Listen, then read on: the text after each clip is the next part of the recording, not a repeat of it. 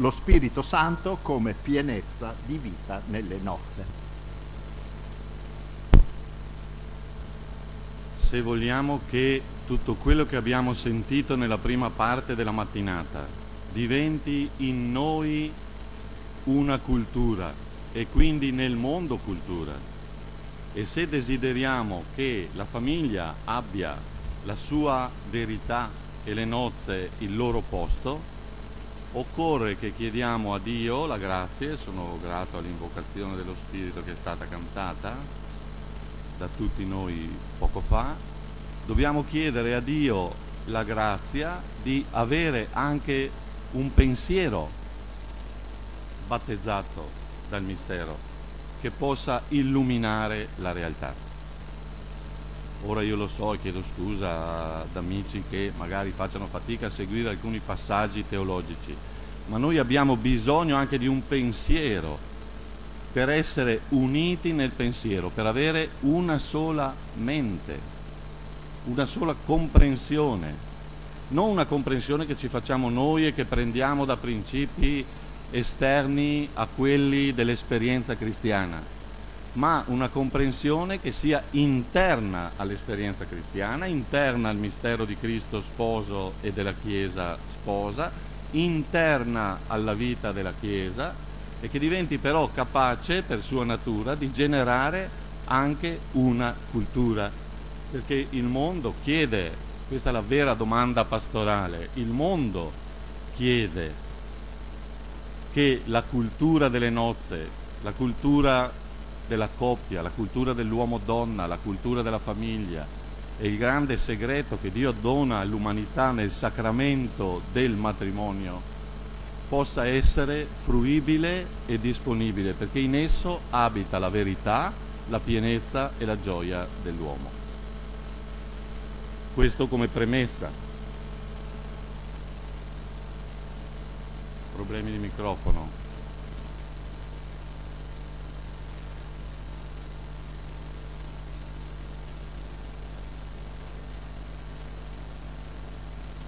Avevo avviato il cronometro col cellulare, ma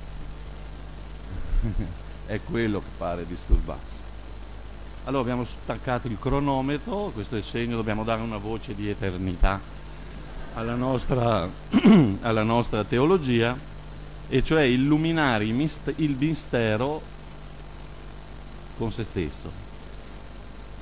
Partiamo innanzitutto dalla scrittura, che ha una inclusione nuziale. Inclusione è semplice, vuol dire un sandwich, due fette di pan carré e in mezzo prosciutto e formaggio.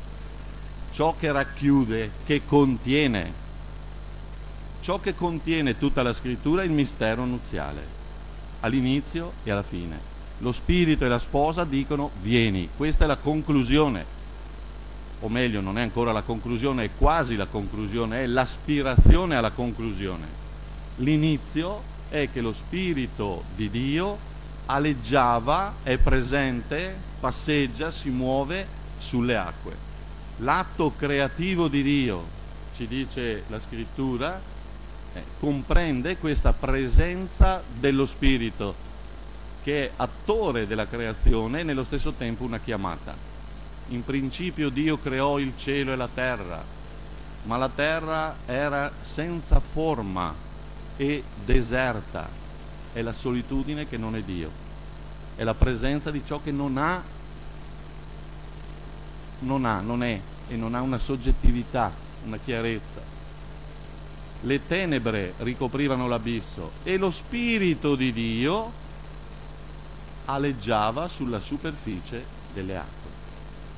Così inizia la scrittura. Lo Spirito si distende, e in lui l'intera Trinità, nell'atto creativo di Dio, sul non essere, e cosa fa? Lo riempie della sua presenza. L'atto creativo di Dio è che nello Spirito Santo e nel Verbo, come sappiamo da San Paolo, la Trinità distende se stessa nell'intera creazione.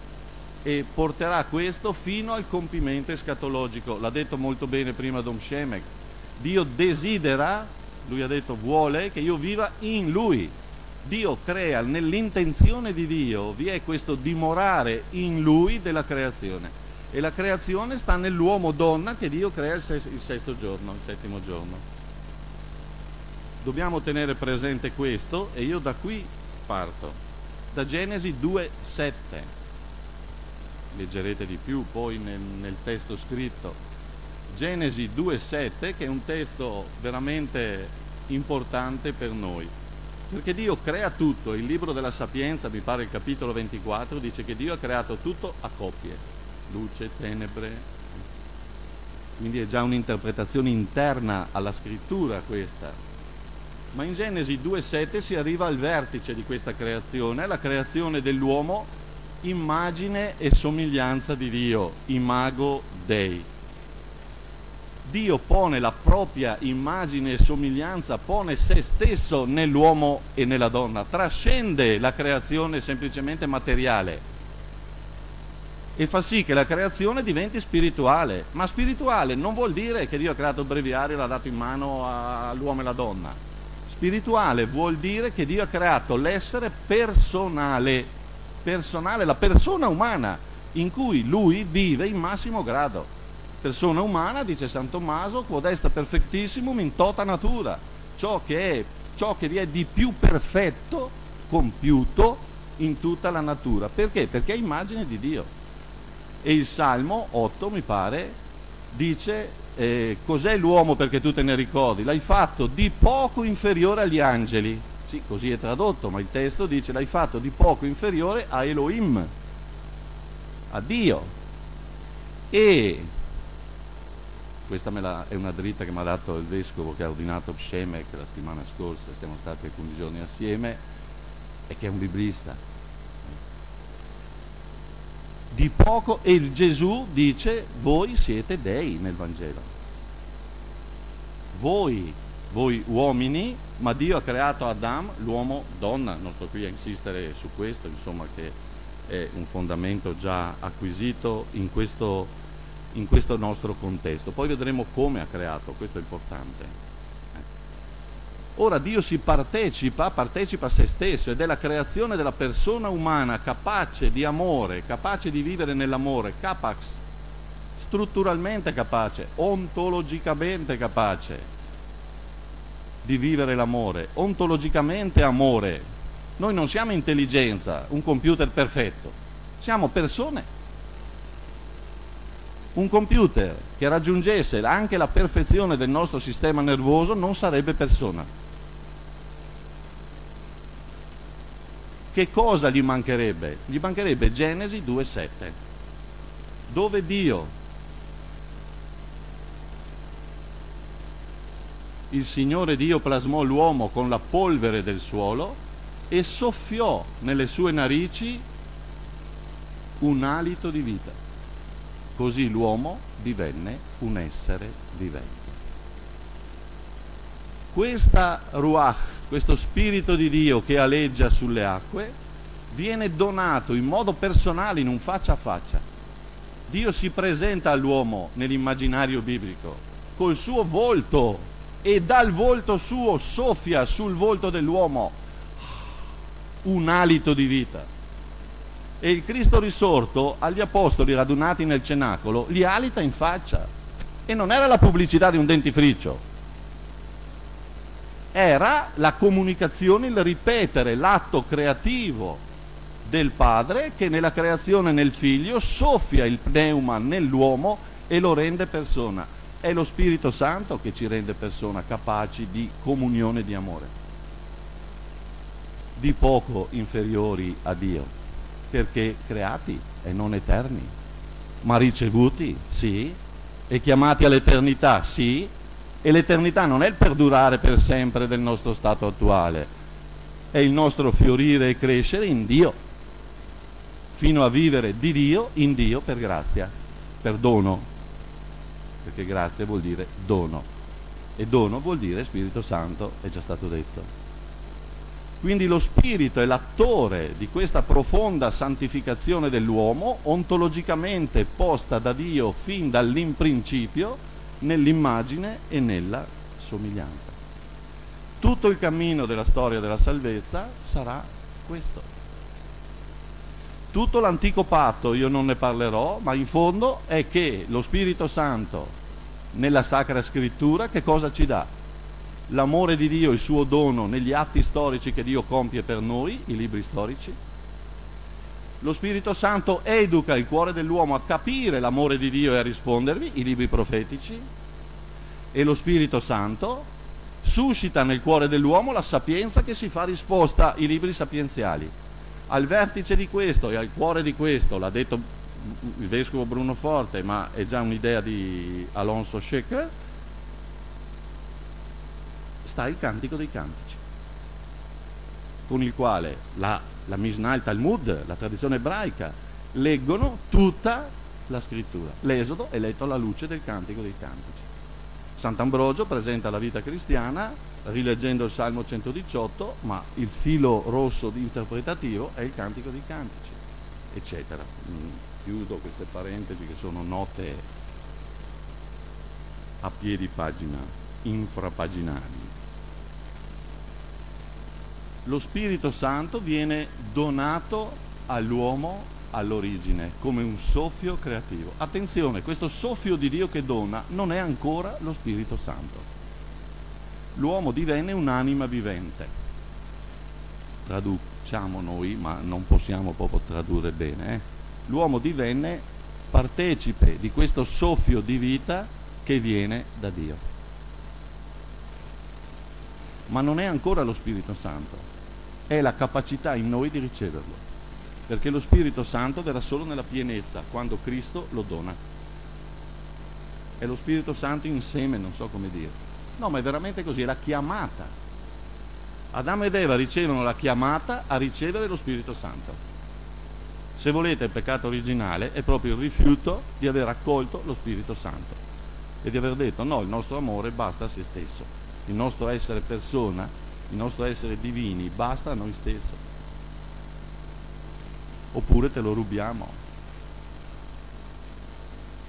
Manca qualche... è una chiamata. Dio chiama l'uomo a entrare in sé fino alla piena, consapevole, libera comunione. Per questo siamo intelligenti, non per far tante sciocchezze. Per questo siamo liberi, per essere liberi di donarci gli uni gli altri e a Dio. Qui si crea una profonda partecipazione, immanenza tra Dio e noi, perché tutto inizia non dal donarsi a Dio. Eva, fatti in là che a me Dio mi ha creato. Beh, scusi, per Adamo, eh. un Adamo baffuto, esperimentato nella vita coniugale, giubilato, l'Adamo giubilato, eh. e Adamo non è che deve dire Eva, fatti in là che io devo amare Dio. Ma Dio è nell'amore che Adamo dà a Eva e nell'amore che Adamo riceve da Eva. Dio è nell'amore che Eva dà ad Adamo e nell'amore che Eva riceve da Adamo. In questa incarnazione, io non ho timore di chiamarla incarnazione di Dio, questa è la prima incarnazione. Il Figlio, il Verbo, si fa carne per compiere la pienezza di questa incarnazione. Ma nasce come frutto dell'uomo, anche lui come figlio. Nasce nel contesto dell'uomo donna, nasce nella famiglia, nasce in questa umanità che Dio ha fatto così in principio.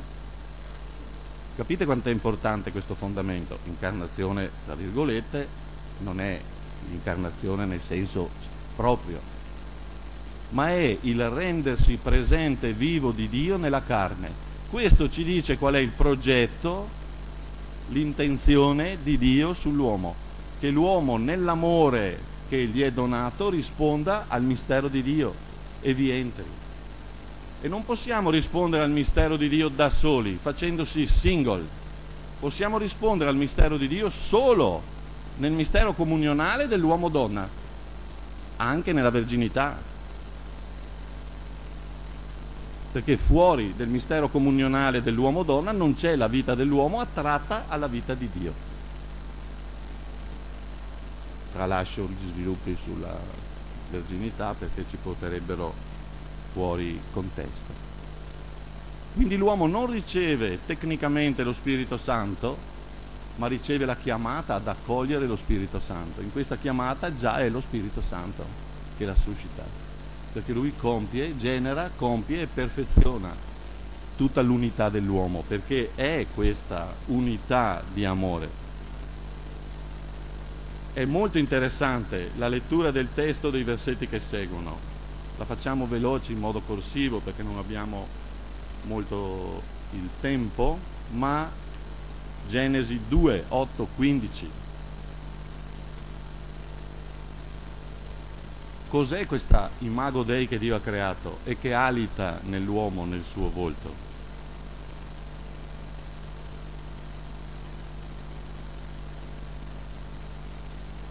Dio pone l'uomo nel giardino, l'ambiente dell'amore in cui la persona vive, questo è il giardino, affinché lo custodisca e lo coltivi. Il mondo è l'ambiente dell'amore per l'uomo, non è altro, non è il nostro nemico. Il peccato lo rende nemico. Perché l'uomo vivendo nell'amore, nella realtà naturale, materiale, corporea, la santifichi nell'amore, la accolga nell'amore, la comunionalizzi, non so come dire. Il primo passaggio, Genesi due, sedici, diciassette, Dio rivela all'uomo la sua dipendenza dall'amore divino, non mangerai del frutto, e contemporaneamente gli rivela che lui è libero nel vivere l'amore. Il divieto di Dio non è un soffocamento della libertà dell'uomo, è esattamente la sua promozione. Se volete, qui la scrittura sta descrivendo il divenire creazionale, originario, protologico, vuol dire così, nella creazione, eh, della, della verità della natura umana, della coscienza dell'uomo. Noi siamo liberi. Dio ci ha donato la consapevolezza della nostra libertà e che l'amore è libero, non possiamo consegnarci a Lui per forza, essere amati da Lui per forza, entrare nella, nel dialogo, nella sinergia di amore con Lui perché costretti. All'amore appartiene la libertà. Dio guida l'uomo alla comprensione della libertà di amore, che prima di tutto è nel, nell'uomo donna, Adamo Eva, e si estende ad ogni, ad ogni relazione. Genesi due, diciotto, superando la solitudine. Non c'è libertà di amore nella solitudine. Nella comunione nasce e fiorisce. Qual è la comunione? Quella dell'uomo e della donna, creati da Dio, eternamente orientati all'amore in cui vivono. Dio guida l'uomo a scoprirsi intelligente, dando un nome a tutte le cose. Intus leggere, a leggere dentro, ma cosa legge la creazione? L'amore in cui l'uomo è stato creato legge, la, legge le cose. Se non si parte da questo presupposto non si capisce la realtà, non si vede veramente la realtà, si vedono i fantasmi, i mostri della realtà, le nostre catalogazioni, ma non è quella lettura intelligente che viene da Dio e di cui parla la preghiera e il Salmo, fammi intelligente. La vera conoscenza è la nuziale compenetrazione degli esseri, l'uno nell'altro. La vera conoscenza è quello che lo sposa della sposa e la sposa dello sposo. Quella è la conoscenza. Non è il giudizio dato dall'esterno mediante un processo razionale dell'intelligenza privo di amore. E infine Dio guida l'uomo a trovare la propria intelligenza nella dialogicità dell'amore, a riscoprire l'amore come vertice dell'Imago Dei. Dio porta Eva ad Adamo, gliela, capite no? Il moto dell'autocoscienza, e Adamo scopre il valore di questa alterità, questa è carne della mia carne, osso delle mie ossa, parentesi l'osso non so dove si vedesse, ma di solito la carne si vede bene, e questa è carne della mia carne, osso delle mie ossa, e dunque c'è questa identità dell'amore. Siamo uno, siamo due, fino a scoprire l'intelligenza del mistero. Siamo due verso l'uno. Tutto questo è donato nell'esperienza originaria dell'innocenza. Erano nudi, un fatto, un fatto. Prima di essere, dice Giovanni Paolo secondo nelle sue catechesi, prima di essere una, una riflessione dell'uomo è un fatto, l'uomo si vive nell'innocenza originaria, non lo sa neanche che è nudo, si accorgerà dopo il peccato che era nudo. Nudo, cioè trasparente all'altro essere, senza la vergogna eh, che è il nascondimento che viene, che viene dal peccato. Dunque l'uomo ha questa natura d'amore fin dall'origine. Io svilupperò di più nel, nel testo questo passaggio, che però spero possiate comprendere quanto, quanto è importante, quanto è importante. Perché l'uomo è creato nell'amore.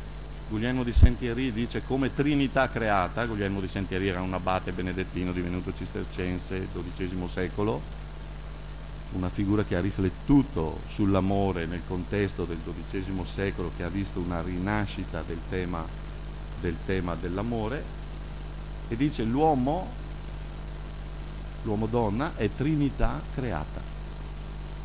E ha ragione, è così. Dio si partecipa nell'uomo perché l'uomo possa diventare Dio. L'uomo è creato per entrare nella vita divina. La sua natura, la nostra natura è formata così. E questo è detto nel mistero dell'uomo come amore, che non è la pietà individuale che sentiamo verso gli altri, è l'attrazione ontologica a compiersi nell'amore, nella dialogicità, con il distinto da noi, l'uomo nella donna, la donna nell'uomo, e insieme. In... Mi sono spiegato grosso modo? Quindi questo sta, questo è la comunicazione dello Spirito, questo è lo Spirito di Dio che aleggia sulle acque. Quello che ho detto, Genesi due sette, che Dio soffia lo Spirito, soffia questo dinamismo dell'autocoscienza nell'uomo, che lo porta a percepire la pienezza di sé come amore intelligente e libero, che non può compiersi che come amore intelligente e libero. Un amore non può che essere intelligente e libero, se non una mascheratura dell'amore. Una libertà che non sia amante non è una libertà, è un far quello che voglio. E un'intelligenza che non sia libera e amante non è un'intelligenza, è un raziocinio, è un computer, che può fare il gioco della pace come quello della guerra. Sono giochi, basta cambiare il programma.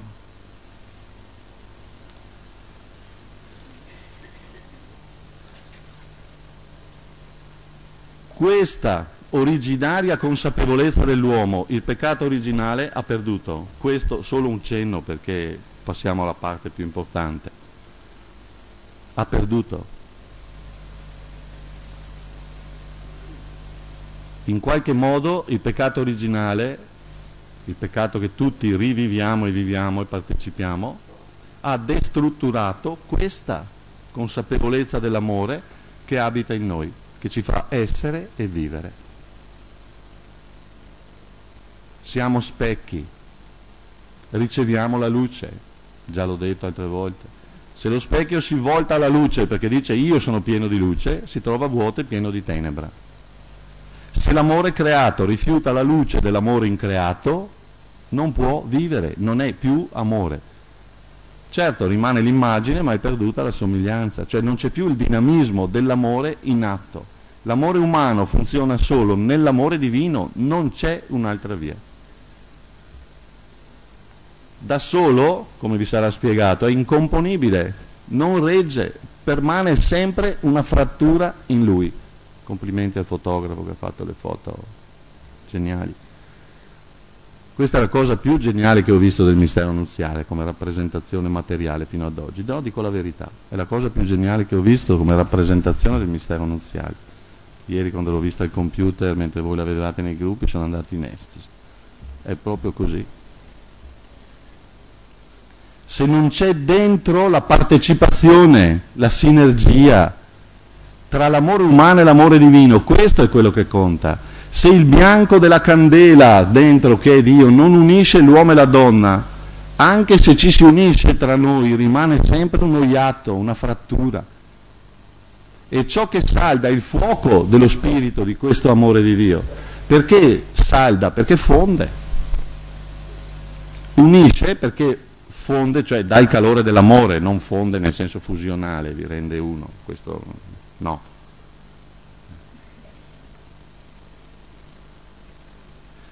tutto quello che noi chiamiamo concupiscenza è esattamente questo, escludere il bianco dal rosa e dal blu. Quando il rosa e il blu vogliono incontrarsi ma non in Dio, questa è concupiscenza. Quando noi vogliamo un'altra fiamma che non sia quella di Dio nel nostro amore, voglio amarti io. Follia. Noi possiamo amare solo in Dio e da Dio. Questa è la luce. Noi possiamo accogliere l'amore solo in Dio e da Dio, vero? Fuori di Dio e da Dio noi non possiamo accogliere e donare l'amore. Solo partecipando dell'amore viviamo l'amore. L'amore con la maiuscola, Dio, ma non c'è A maiuscola e A minuscola, sapete? È, è lo stesso amore di Dio che vive in noi, perché Dio si è partecipato e ci chiama alla pienezza di questa partecipazione nella divinizzazione. Termine usato, abbiamo sentito, anche dal Magistero di Giovanni Paolo secondo. Cioè diventare Dio in Dio, entrare nel dinamismo di amore di questa vita di Dio, che già ci è partecipato. Quindi ogni atto che è posto dallo sposo verso la sposa ed è in Dio, è in Dio. È un atto che partecipa dello Spirito Santo, come molto bene abbiamo meditato. La grande invocazione di ogni uomo, di ogni donna, di, di ogni coppia, di tutta l'umanità è verso lo Spirito. E la grande invocazione verso lo Spirito è unire tutta questa umanità plasmata che l'ha ricevuto in dono a Dio, risanando ogni frattura, purificando ogni infedeltà, divenendo il conciliatore di ogni vuoto di amore, di tenerezza, di gestualità, di parola, di... di, di, di divenendo il creatore dell'unità, perché lo Spirito è l'unità, è l'unità del Padre e del Figlio, è l'unità di Cristo e della Chiesa, è l'unità dell'uomo e della donna. Non c'è altra unità. Non c'è la nostra unità se non è in Dio che è unità, se non è nello Spirito Santo che è questa unità. Questa partecipazione. Quindi è vero, fratelli e sorelle, che noi dobbiamo salvare la trascendenza di Dio e la dignità dell'analogia, ma è anche vero che non dobbiamo salvarla esageratamente, perché Dio non è nei cieli e noi infinitamente lontani. Dio non è neanche il totalmente altro. Dio è l'amore dell'uomo e della donna nella nostra esperienza, e da qui possiamo, dobbiamo e vogliamo partire. E ripartire sempre. L'esperienza di Dio non si fa guardando col telescopio della fede, non so, lontani cieli e pianeti, che ci sono infinitamente lontani, e in fondo cosa ci abita ci interessa relativamente, ma la si fa puntando la grande lente di ingrandimento della coscienza umana dentro il cuore dell'uomo, il microscopio, e percepire che dentro di noi c'è la grandezza dell'amore di Dio a noi partecipato. Questo è lo Spirito che ci abita come chiamata. Questo è lo Spirito che abbiamo allontanato e distrutto in noi come peccato, e la cui assenza genera in noi la concupiscenza, che ripeto è dove in ogni rapporto noi vogliamo altro dall'amore di Dio. Voglio accontentarti. Voglio affermarmi perché c'ho anch'io i miei diritti, voglio, anche in positivo, voglio amarti. No, voglio che lo Spirito passi in me, sia uno con me e ti raggiunga nella mia carne. Perché la carne è la via dello Spirito dal giorno della creazione. Dio si è partecipato nella carne, nel corpo, nella sponsalità, nella sessualità, come molto bene è stato detto. La sessualità è l'attrazione che l'uomo ha e che gli è stata partecipata da Dio, ed è l'attrazione in cui l'uomo ascende a Dio. Non per niente la cosa più profanata, perché è quella più santa e più santificante. Per certo, ci siamo? Capite cos'è? Allora mi perdonate, dobbiamo pur passare anche al Nuovo Testamento, se no rischiamo sempre Ma in poche parole, cioè in poche parole, io cerco di darvi un percorso, no? Andrebbe spezzettato in almeno tre conversazioni, insomma, però siamo nel tempo, non a causa del peccato, a causa della creazione, quindi ce la fate ancora un pochino a seguire, mi rendo conto sono passaggi. Ecco, quando Gesù prende carne, compie, compie questo grande mistero dell'uomo. E lo so che siamo abituati a pensare che Gesù è un single, o alla maniera greca un eroe.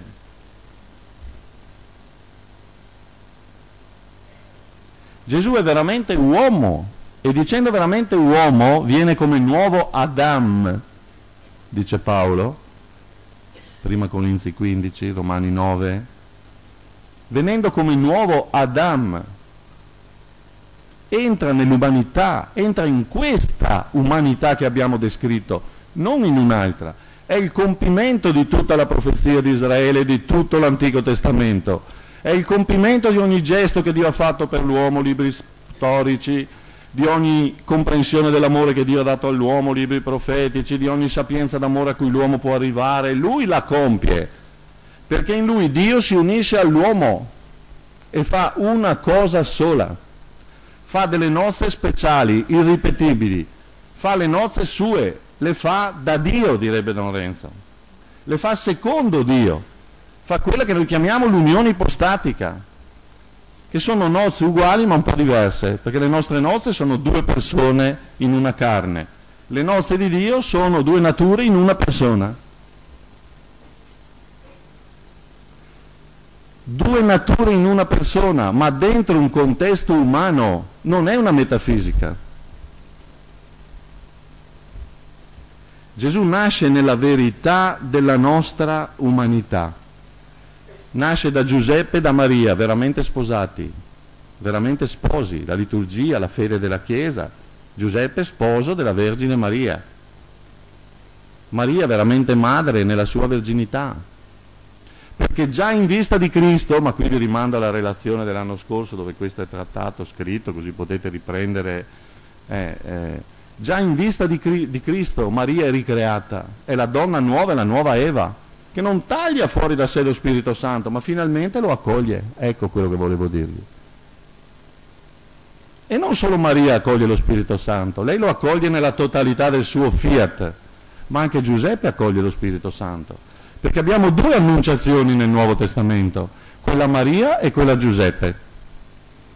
E se andate a Roma, sotto la colonna dell'Immacolata, che ha quattro lati perché la base è cubica, in uno dei quattro lati, quello che guarda verso la fontana, la piazza di Spagna, la barcaccia, no la barcaccia, la, vabbè insomma, verso la fontana, c'è l'angelo in mezzo che dà la doppia annunciazione a Giuseppe e a Maria. Perché l'annunciazione è fatta all'uomo-donna, alla coppia, non solo a Maria.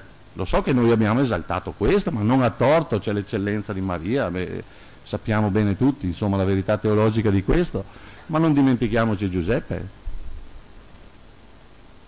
E non pensiamo solo alla coppia ideale, che Dio ha fatto, non lo so, in un modo speciale. Ecco, la coppia speciale, quindi irraggiungibile, è la vera coppia umana. La donna è fatta per generare in Dio, Maria da Dio, ma comunque in Dio sempre. L'uomo è fatto per accogliere ed essere il segno della paternità di un altro, di Dio. Vi distenderò meglio nel, nel testo questa meditazione sulla Santa Famiglia, che è importante, perché è l'archetipo, il prototipo meglio, il primo elemento del Nuovo Testamento dove c'è Chiesa come coppia, come famiglia. Lì, lì. Perché come coppia ha lasciato invadere il proprio progetto umano dalla, dall'amore di Dio, non dalla volontà di Dio. Uscite voi, entro io, faccio quello che voglio del vostro amore. Capite? Non è questo, perché è così che noi subiamo poi. Ma Dio ha chiesto umilmente, come chiedeva ad Adamo ed Eva, volete che io invada il vostro amore? Questo mi pare il senso di questo convegno alla fine, no? Volete che io, nello Spirito Santo, invada il vostro convegno e vi renda un popolo di profeti, come ha detto Don Renzo prima, all'inizio di questa mattinata? che profetizzano ciò che è da profetizzare, che Dio vuole unirsi all'uomo e che l'uomo è chiamato a unirsi a Dio e a fare con Dio una sola carne, in questa unica carne che Cristo ha assunto, unito a sé. Volete essere la partecipazione delle nozze di Dio nello Spirito Santo. Per questo io sono nato, incarnato, vissuto, morto, crocifisso, sepolto e ora risorto. Capite quanto è importante questo? Se perdiamo questo, perdiamo il cuore della fede. Il cuore della fede. Non perdiamo un linguaggio dogmatico, non perdiamo un'ipotesi teologica, perdiamo il cuore della fede. Che Dio non ama l'uomo e non gli chiede un'imitazione dei comandamenti. Questo è stato un momento della pedagogia della legge. Ma che Dio cerca l'unità di amore con l'uomo e la pone per primo, in maniera reale, indissolubile e feconda, coinvolgendo tutto l'umano e tutta l'umanità in questo suo amore che grida verso l'uomo. È Dio che grida verso l'uomo. Lo Spirito Santo è nel contempo il grido di Dio all'umanità e il grido dell'umanità a Dio. Per questo la scrittura si conclude, lo spirito e la sposa dicono vieni. C'è ancora una pienezza, che questo sia sigillato nella sua pienezza, ma questa pienezza è già compiuta in Cristo ed è iniziata là dove la, la divinità si è fatta carne nel contesto di una coppia umana. Don Shemek direbbe, se fosse una predica vi direi, e voi? E noi vogliamo che lo Spirito divenga carne, che il progetto di Dio sconvolga il nostro progetto, che è che io e te dobbiamo avere i bambini, andare in ferie, avere una bella casa. Vogliamo aprire la sessualità alla trascendenza o no? Non ho sentito la risposta. Bene. Vogliamo aprire le nozze umane alle nozze di Dio, per le quali sono create, dalle quali derivano, sì o no? Oh. Poi Don Renzo, quale novella Ronne, oggi pomeriggio, eh, vi chiamerà a questa. Ma guardate, veramente questo è importante. Io credo che questa è la profezia che ci viene da Giovanni Paolo secondo per il terzo millennio. La via della Chiesa è l'uomo. E l'uomo e le nozze, l'amore unitivo. Fuori di questo non c'è vita. Fuori di questo non c'è trasmissione della fede. Non perché mancano devoti che insegnano la devozione ai figli.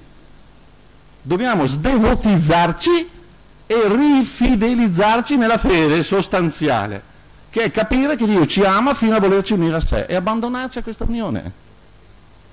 Fa di me ciò che vuoi, come Maria e Giuseppe, nella fede e nella generazione.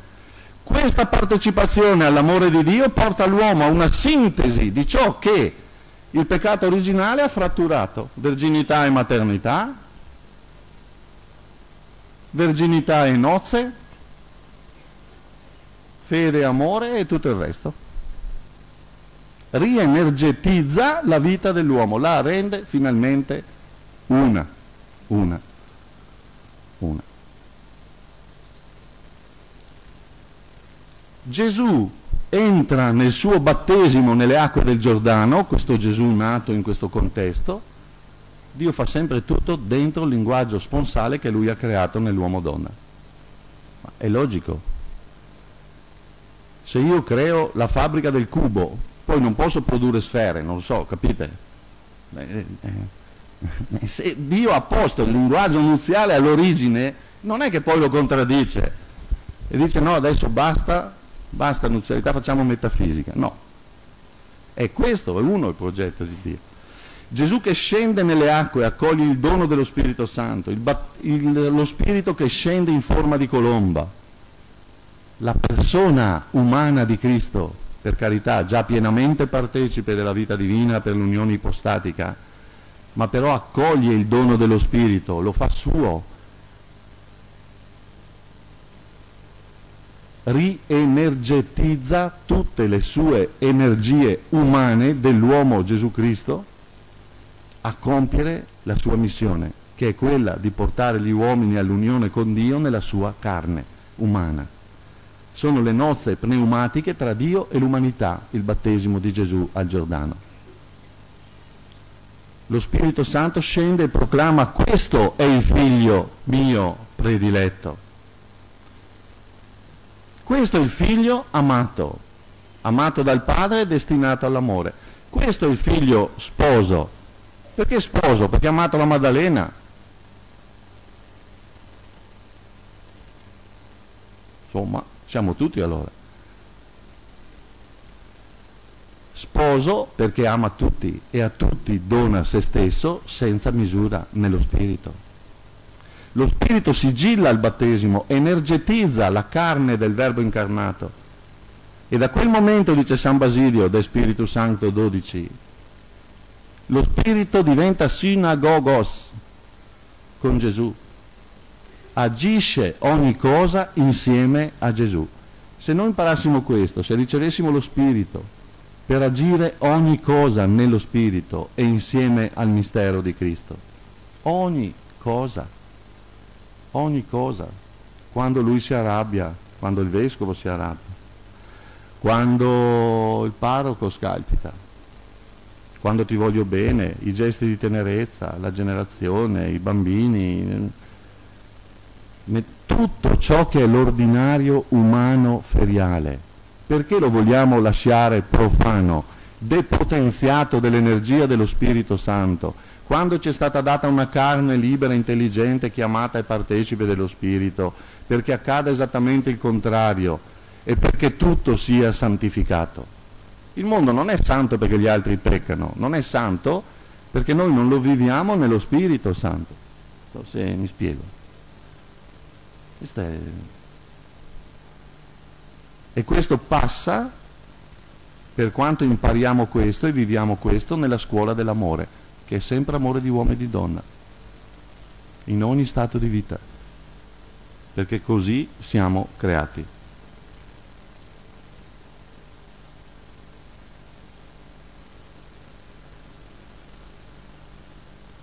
Ma la sintesi della vita di Cristo sta soprattutto, vado, capite, però vi sto mostrando delle diapositive ideali, insomma, teologiche. E tutto passa poi per il darsi di Cristo definitivo nell'Eucaristia e nella croce. Quello è l'atto del dono. Ma Cristo cosa dona? Se stesso. Donando se stesso, dona lo Spirito di cui è colmo, lo Spirito che l'ha abilitato a questa missione, come Dio e come uomo. E infatti al vertice di tutto questo, dalla croce, lo ricordavamo il signor Bruno Forte, dopo aver donato tutto, il proprio corpo, i propri affetti, donna ecco tuo figlio, figlio ecco tua madre... Dopo aver donato tutto, perfino il proprio dolore, il proprio corpo, le proprie ossa, paredocen to pneuma, effuse lo Spirito. E quello è lo Spirito Santo, perché è lo Spirito del Figlio, del Figlio. È lo Spirito che ci rende figli.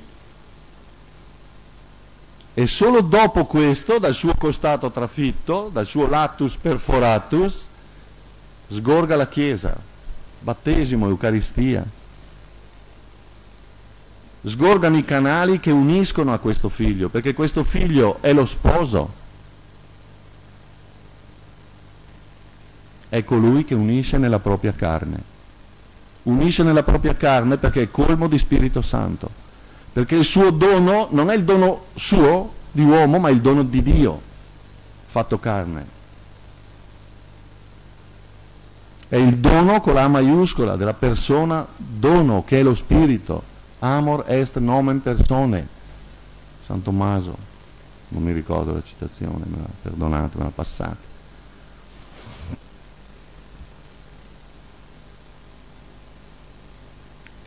Donando se stesso, Cristo si dona nello Spirito e donando la propria carne, dona lo Spirito Santo. Il dono del Padre che Lui è nella carne. E ce lo dona nella carne perché noi riceviamo nella carne questo dono e a nostra volta lo viviamo nella carne. Perché la nostra carne in Cristo diventi Eucaristia. Perché capiamo cos'è il vero Eros, il dono che sigilla l'amore. Benedetto sedicesimo, Deus Caritas est, la croce di Cristo è l'eros di Cristo. E noi pensiamo di avere un eros di scarto? No, Toccato dal peccato originale? Sì. Viziato dalla concupiscenza? Sì. Ma di scarto no, è l'imago Dei. Allora quando entriamo, risorgiamo nelle nozze con Cristo risorto, nell'unione con Lui, e quest'unione è vera, perché non dobbiamo solo diventare imitatori di Cristo, non dobbiamo imitare il figlio per essere figli, ma siamo chiamati, e questo è il cuore della dottrina cristiana, senza cui non c'è la fede cristiana, a essere uno con Cristo, uniti a Cristo. È l'unione con Cristo che il battesimo fonda, la crismazione, la cresima personalizza, energetizzando tutte le mie energie a essere Cristo, non come Cristo, a essere parte di Cristo, corpo di Cristo, membro di Cristo. Ma questa unione qual è? O è un'unione fusiva, e allora Cristo fa tutti e noi siamo delle scuse dell'accadere di Cristo, e questo non è, sarebbe un'eresia. Oppure è un'unione sempre parallela che non si copia mai, e allora nel migliore dei casi diventa un'imitazione etica, e anche questo non è vero, non può essere.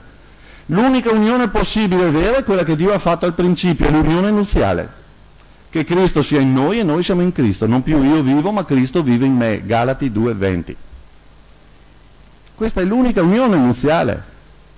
Benedetto sedicesimo diceva, mi pare alle, ai, religio, ai seminaristi, non ricordo, ai giovani, comunque nelle ultime giornate mondiali della gioventù, diceva: ricordatevi che la cosa più importante è questa unione con Cristo, virgola, che è unione nuziale. Metterò la citazione, perché non c'è un'unione con Cristo che non possa essere nuziale. Quindi la fede o è un'unione nuziale o non giunge alla pienezza del suo essere fede. Oserei dire non è fede, perché l'unica fede è l'atto di amore che ci unisce a Cristo. È l'iniziazione cristiana, battesimo, crismazione, Eucaristia. Ma questa si compie nei doni che vengono generati in noi da, dallo Spirito e che sono le varie realtà di vita in cui si compie questo nella Chiesa.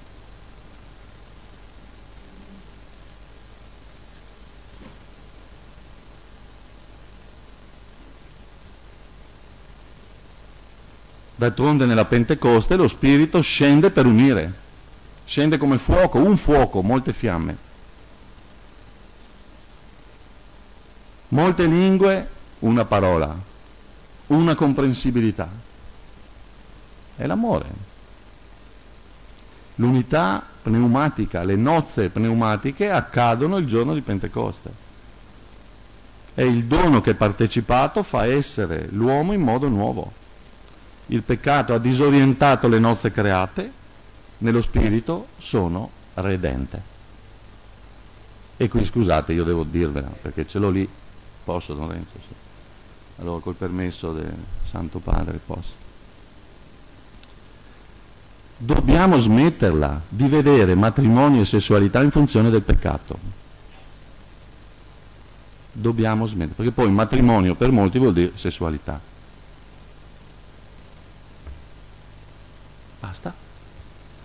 Dobbiamo comprendere la bellezza della grazia dell'unione nuziale, la bellezza della grazia della sessualità. E per aiutarci in questo abbiamo queste attività, no, di responsa verbi che poi vi saranno presentate. Non adesso, perché a me non danno i tempi di recupero gli arbitri, quindi, ma lo possiamo fare. Capite? Perché se no noi diciamo, guardate come trattiamo noi l'uomo nei confronti della nuzialità, cioè nei confronti del progetto originario di Dio, che è lì. Poi dovrò offrire una cena ai traduttori perché non ho seguito niente del testo, poveretti, neanche degli appunti che gli ho dato. Allora, ai vergini, noi diciamo vergini di qui e sposi di là, e sposi di là. Dividiamo ciò che Dio ha unito, e l'uomo non divide ciò che Dio ha unito. Viceversa, ciò che l'uomo unisce senza che Dio lo unisca, Dio lo divide, ovvio.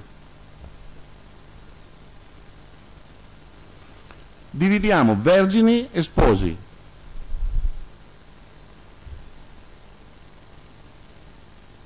Ma poi state attenti, nei confronti, dove li ha uniti Dio, vergini e sposi? In Maria, in Cristo, che è sponsalmente vergine, virginalmente sposa. In Maria, che è vergine, sposa e madre. Cioè, non è che sto dicendo eresie, insomma. Dai.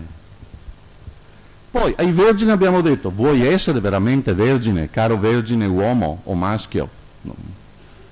Fuggi la donna. Fuggi la donna. Cioè, sì, mezzo uomo, allora non può più essere vergine. Capite? Alla vergine donna abbiamo detto, vuoi essere proprio vergine bene, fuggi l'uomo. E il mistero dell'uomo donna dove è andato? Se la verginità non annunzia l'unione nuziale in modo virginale, ha bisogno di altre scuse per giustificarsi. Siamo vergini per avere più tempo per far pastorale, per seguire i malati, per far... siamo vergini per altre finalità che la verginità, che le nozze.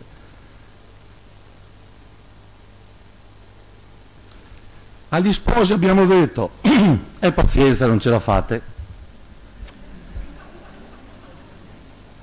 Meglio sposarsi che ardere.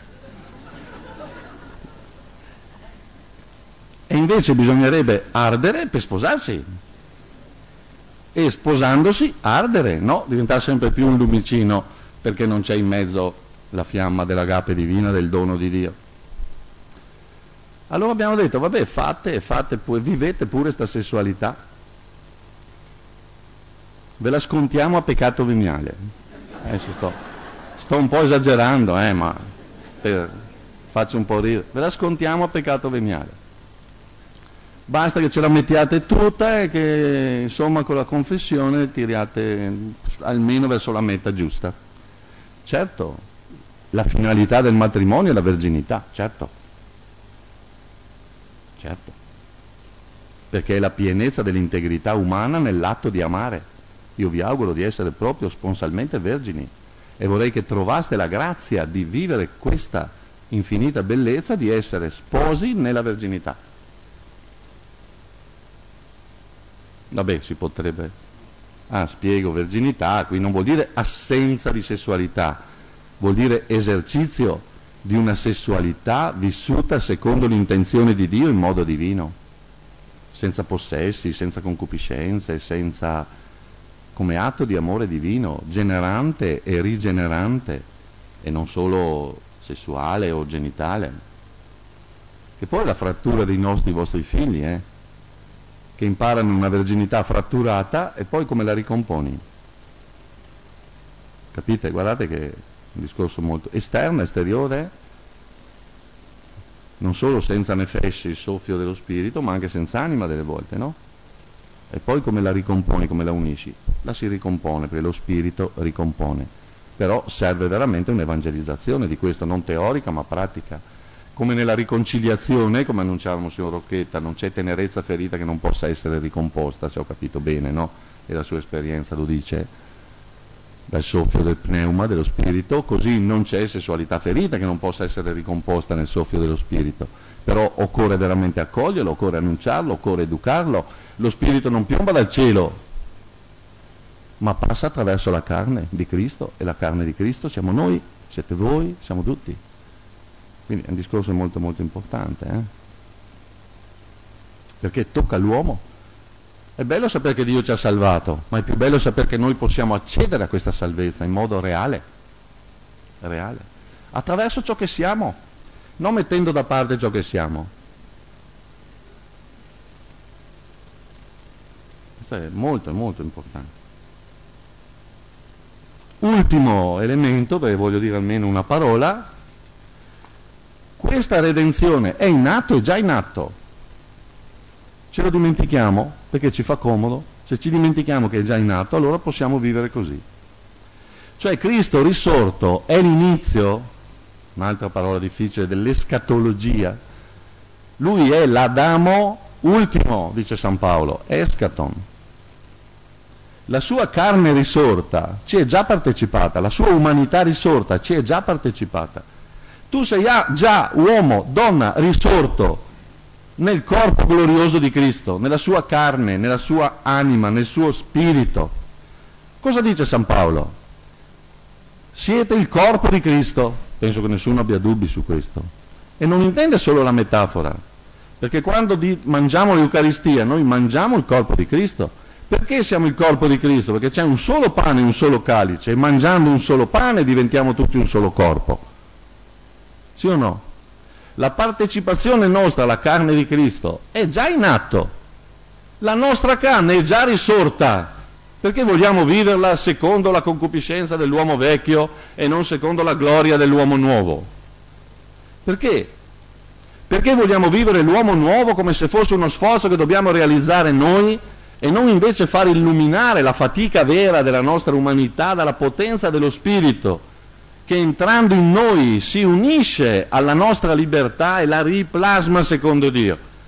Leggete la prima metà della lettura dell'ufficio di lettura di San Massimo il Confessore di questa mattina, illuminante su questo, cioè una testimonianza forte su questo. Siamo, e la Chiesa è, il corpo di Cristo risorto. Chi ci avvicina non può sentire solo la condanna del peccato, giusta? Peccato condannato nella carne, perché questo è già stato pagato da Dio, non occorre che lo facciamo pagare ai nostri figli.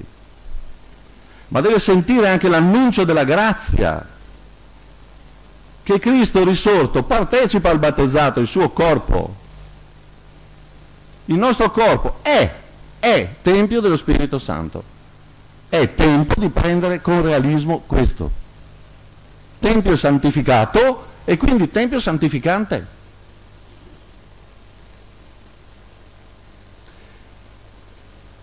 E San Paolo diceva: avete il pensiero di Cristo, avete il nous di Cristo. E sempre San Paolo dice: chi si unisce al Signore forma con Lui un solo spirito, corpo, anima, spirito. Non è l'uomo, siamo già risorti. Adesso non pensate che io passi attraverso i muri. No. Però siamo già partecipi del corpo di Cristo risorto. Quando facciamo la comunione facciamo un atto di devozione e mangiamo una particola, facciamo una comunione spirituale o facciamo una comunione reale. Noi siamo parte di Cristo, parte in cammino, dobbiamo custodire l'ascesi, l'identità, lo sforzo, l'orientamento, siamo realisti, però anche parte gloriosa già. Ed è questa che deve rilucere sempre di più. Se non siamo attratti dalla componente gloriosa, non potremo superare la componente che ci tira verso il basso. Abbiamo bisogno di questa luce, di essere attratti al corpo glorioso di Cristo, verso il quale lo Spirito e la sposa gridano: vieni. Vieni che cosa? Vieni, compimento delle nozze dell'agnello, vieni, perché il Cristo è incompleto, tra virgolette, ma lo dice San Paolo, fino a quando tutti coloro che egli ama non saranno uniti a lui. La Trinità che ha creato nell'amore non può essere completa e gioire nella pienezza dell'amore fino a quando tutti coloro che ha chiamato non saranno uniti uno con lei e non parteciperanno di questo amore.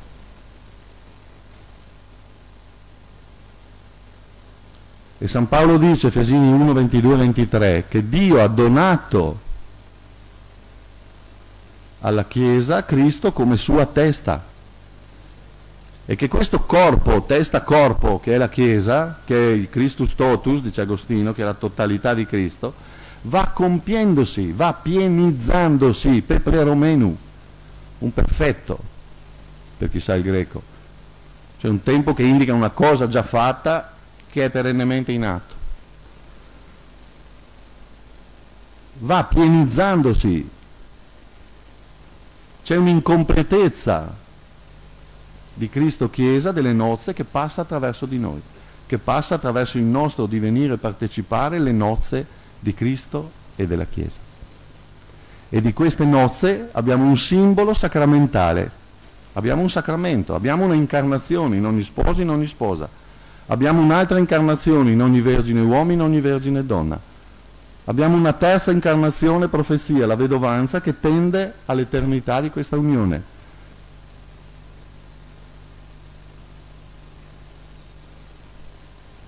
Fino a quando Cristo non sia tutto in tutti, ma anche lo Spirito Santo, e chiudo davvero, cioè proprio la mia ultima parola, vive questa incompletezza. Lo Spirito Santo è l'ansia di Dio che percorre la storia, l'amore di Dio che va a cercare ogni, ogni bellezza, come ogni debolezza e ogni sporcizia, per ricondurle a Dio. Lava ogni sporcizia, sana ogni debolezza, fa brillare ogni bellezza e porta tutto all'unione, all'unione con Dio, il mistero dell'amore e dell'unione. C'è un'incompletezza, un'ansia dello spirito che grida, come c'è un'ansia che attraversa la creazione, che attende la piena redenzione dei figli di Dio. Fino a quando siano compiute le nozze dell'agnello e Dio sia tutto in tutti. Fino a quando il Dio dell'amore sia tutto in tutti, nel Verbo e nello Spirito. Sia lodato Gesù Cristo.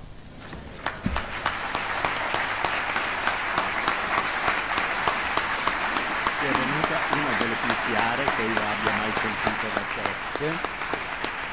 È stato il tuo, grazie.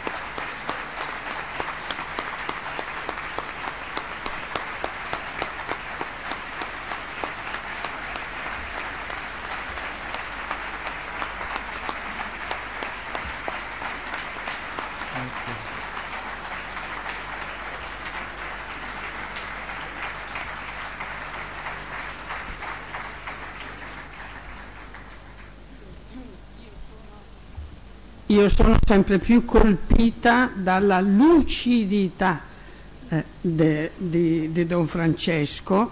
Attenzione però, una lucidità di cuore. Eh? Eh, lui ha, eh, per quello che lo conosciamo, anche nella evoluzione della nostra conoscenza, lui ha, ha sempre avuto questo grande senso dell'unità, dell'unificazione, questo grande senso dell'uno, ma oggi quest'uno mi sembra si compia proprio nel cuore, eh? Cioè non semplicemente come un'esperienza mentale, eh? Quando ha detto per esempio che è rimasto incantato da, da questo messaggio simbolico oltre che ehm, segno reale dell'unione del maschile e del femminile con, con lo spirito. Ecco, direi che Eh, insieme a questo, proprio perché c'è questa grande lucidità di cuore, eh, lui si può permettere il coraggio della mente, eh?